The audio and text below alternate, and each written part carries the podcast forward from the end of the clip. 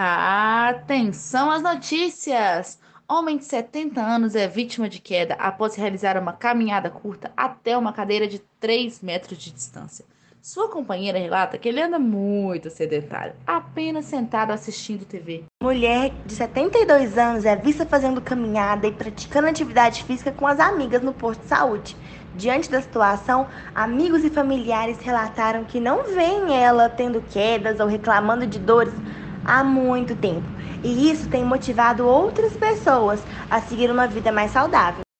Grupo de idosos é visto reclamando. Eles relatam dificuldade em percorrer curtas distâncias sem quedas.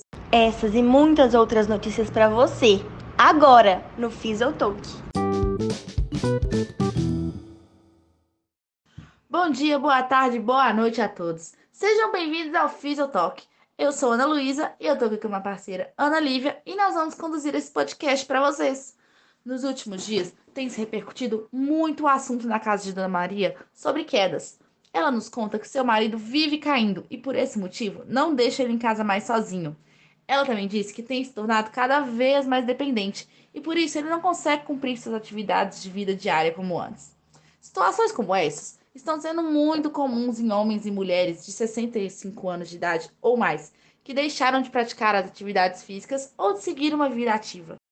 Estudos já comprovam que a prática de atividade física diminui muito os riscos de queda e que melhora na saúde global e oferece maior segurança na realização das atividades de vida diária.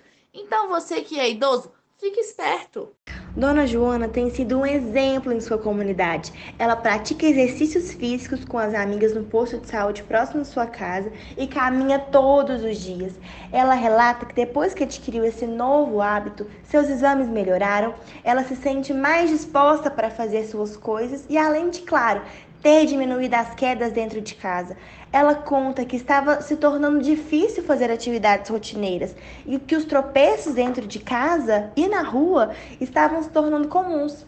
Com as idas frequentes aos, ao posto de saúde e vendo outras pessoas relatarem as mesmas dificuldades, foi elaborado um projeto no posto onde se incentivava indivíduos com 65 anos ou mais para realizarem atividades em grupo, é, coordenada por um fisioterapeuta e educador físico, buscando incentivar essa prática.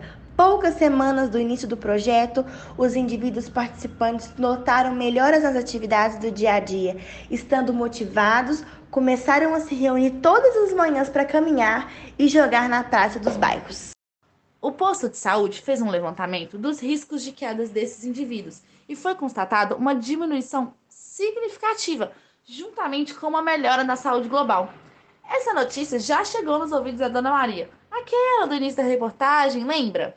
Ela viu os benefícios que suas amigas estão cada vez mais dispostas. Chamou seu marido e começou a praticar.